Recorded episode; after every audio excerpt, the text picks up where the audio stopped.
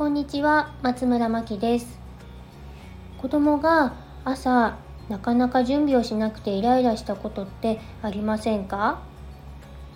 遅刻するよとか早くしてとかついつい言ってしまいがちなんですけども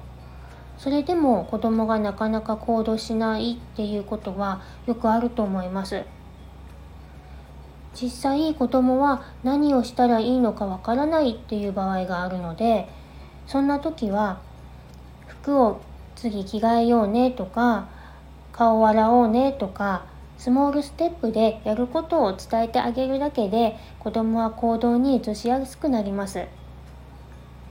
そして一つ一つできたらできたことを褒めてあげるとプラスの行動としてインプットしますので少しずつ自分で朝の準備ができるようになります。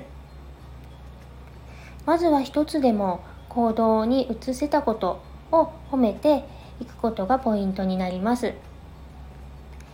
朝の準備が遅くて困っているママさんがいましたら是非試してみてください。